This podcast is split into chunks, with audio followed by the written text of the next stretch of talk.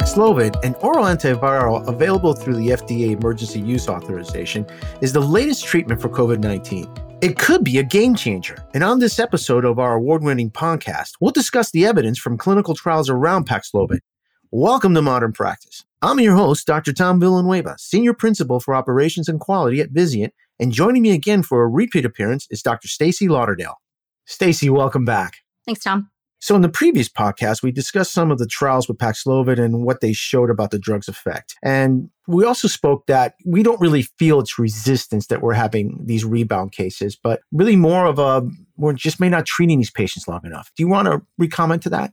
Yeah. So there are several case reports that have looked at patients who have experienced rebound. And again, in those patients, resistance was not a feature of that rebound. But I will say that in the laboratory, at least, we know that SARS CoV 2 is capable of developing resistance against Paxlovid. And so there's, in my opinion, concern there. So we need to figure out do we need to treat a patient longer? Do we need to treat them with a cocktail? And I would also emphasize we need to use it judiciously as well for those patients that actually would have a benefit.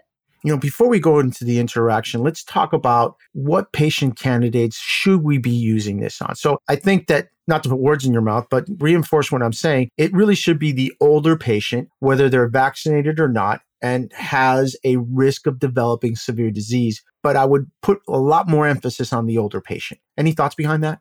So I 100% agree with the caveat. Again, we're basing a lot of our recommendations at this point based on that imperfect real world evidence, right? So what I do know for certain is that in the patient who is unvaccinated or under vaccinated, who is at high risk, it's a must. For those individuals that are vaccinated or maybe have some immunity from an infection, I think that's where we're less clear. Age, absolutely would be one of my differentiators. I would certainly use it in my older patients. And the Israel study seems to suggest that threshold is 65 and older.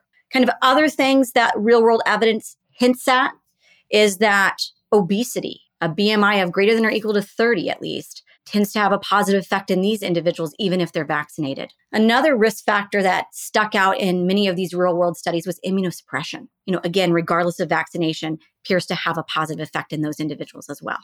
In fact, just being elderly means you're immunosuppressed. Your immune system isn't what it used to be. You still have lots of humoral and type of memory cells that protected you beforehand, but they just don't respond as well as they used to. Exactly. And I couldn't agree more in reference to the obesity factor. I know that there's a lot of data behind diabetes, but quite frankly, a large portion of patients with type 2 diabetes are also overweight. So I think that this makes complete sense. Is there a patient type other than pediatric that I should definitely not consider giving this drug to? Well, at this point, the only thing I can say for certain is those that have a contraindication. And what are they? Your major contraindications have to do with interacting drugs. Okay. So, CYP3A4 drugs that are metabolized, Paxlovid is a CYP3A4 inhibitor. And in some instances, you can increase the concentration of these drugs to dangerous levels. So, an example of a common one might be Xarelto. That's excellent feedback. What about patients with underlying renal disease or even hepatic disease? Do I need to be concerned with that? Yeah, you do. There is a renal dosage adjustment that you need to be made. And then if someone has severe hepatic impairment, you obviously don't want to use it in those individuals either.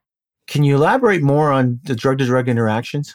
Sure. So ritonavir is a CYP3A4 inhibitor. And so there's a lot of CYP3A4 interactions. And for your listeners who are interested, IDSA has a really great management guide for the most commonly prescribed drugs that interact with Paxlovid. But one of the cases I want to make is there's really a spectrum of patient impact. And I want to spend some time about those individuals that have absolute contraindications. So they're receiving a drug that they absolutely cannot receive Paxlovid. And I wondered to myself, you know, how common is that? And there's a health system up in Minnesota that looked at a cohort of 66,000 patients who would meet criteria to receive. And in this cohort, about 15% of patients had a contraindication, which in my opinion is not terrible. I thought it might be more. But what I found interesting is they also looked at patients who were hospitalized due to COVID that need to receive ICU care and that ultimately died. And in those that ultimately died, 36% of those actually had a contraindication to Paxlovid therapy. And so I kind of look at that data and I interpret it as those most at risk of dying may be more likely to have a contraindication.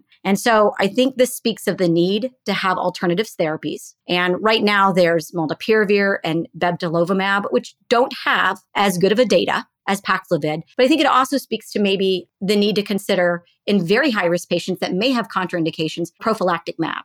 You mentioned Xarelto as being a contraindicated medication. For those that are non clinical listening, this is a blood thinner for patients who have a history of atrial fibrillation or stroke or even have a history of clotting. And truth is, there are a lot of patients in these drugs. Eh, how about similar NOACs or DOACs? Is, is that also contraindicated?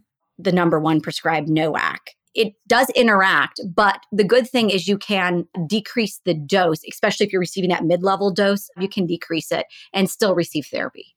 So I would just say for those listening, if you are in a blood thinner per se, just keep that in mind. If someone's prescribing a Paxlovid to you, just bring to the prescriber's attention that you are on that medication. Any additional studies that you know are being planned specifically with the Omicron subvariants that are occurring?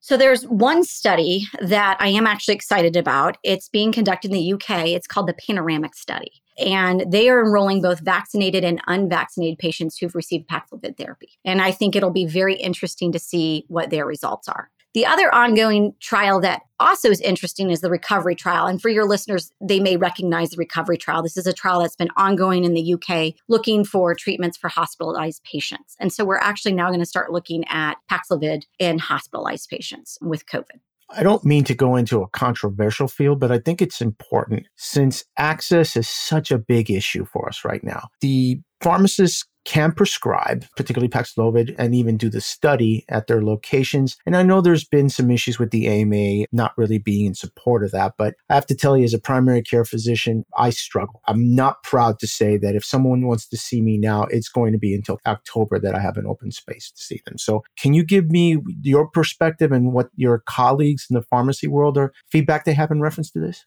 Sure. So, let me first say that I do understand AMA's concerned. Like we already mentioned, in order to safely prescribe this, you have to know renal hepatic function, and you also have to have a complete list of drugs to screen for drug interactions. But on the converse side, what I would say is that pharmacists in many states have already been practicing under these collaborative practice agreements where they can initiate therapy, they can change therapy. And so this is not wildly out of scope. It's not a new and or different thing that pharmacists have done. A lot of the feedback that I've received from pharmacists is that the way that it's been laid out by HHS is frustrating for them because they really can't manage therapy without working underneath a collaborative practice experience. So right now if you're a pharmacist and you want to prescribe it, but you'd have to dose adjust. You have to send them back to the physician. And for many pharmacists, that's frustrating. But the last thing I would say, and with full disclosure, my husband is a retail pharmacist. One of the things he said to me is, you know, during the pandemic, I was open all the time. Didn't matter if you're positive for SARS CoV 2 or not, you could come see me. And he said, you, many of my patients weren't able to get into physicians, as you mentioned. Uh, they were told to go telehealth, but there weren't any telehealths visits to be had. And so, to me, from just a mere accessibility standpoint, pharmacists make a lot of sense to be able to prescribe this. And we are pharmacotherapy specialists. So, in my opinion, it makes a lot of sense as long as the pharmacist feels that he or she can prescribe that drug safely. I think it speaks to the importance of all healthcare professionals working top of license. It just makes sense at this moment. Hope I don't get letters for that, but I'm telling you, it just makes sense. It's the right thing for our patients. Seifi, how about Paxlovid mouth? Can you kind of tell us what that's about? Yeah, so in trials, one of the most common side effects was a metallic mouth. I think the incidence was five or 6% in trials. But, you know, I think in the real world, we're seeing a lot higher incidences of that metallic mouth. Do we know why that happens? Do not. Interesting. I've only seen it in one of my cases. Huh. So, any parting thoughts?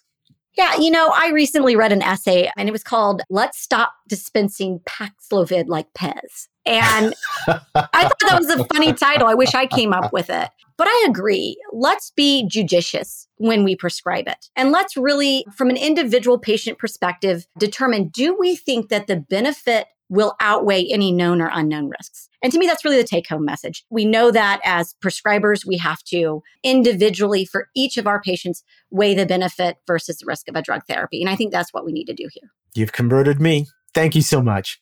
Thanks. And to our listeners, you can contact Stacy at her email in the resource section of the podcast page. And if you have any additional questions pertaining to modern practice or simply want to send us your comments, please contact me at our email at modernpracticepodcast.com. We've posted a link in our resource section as well. And please join us for other Modern Practice podcasts. Subscribe today, like us, or send us your comments. I'm Dr. Tom Villanueva. Thank you so much for listening.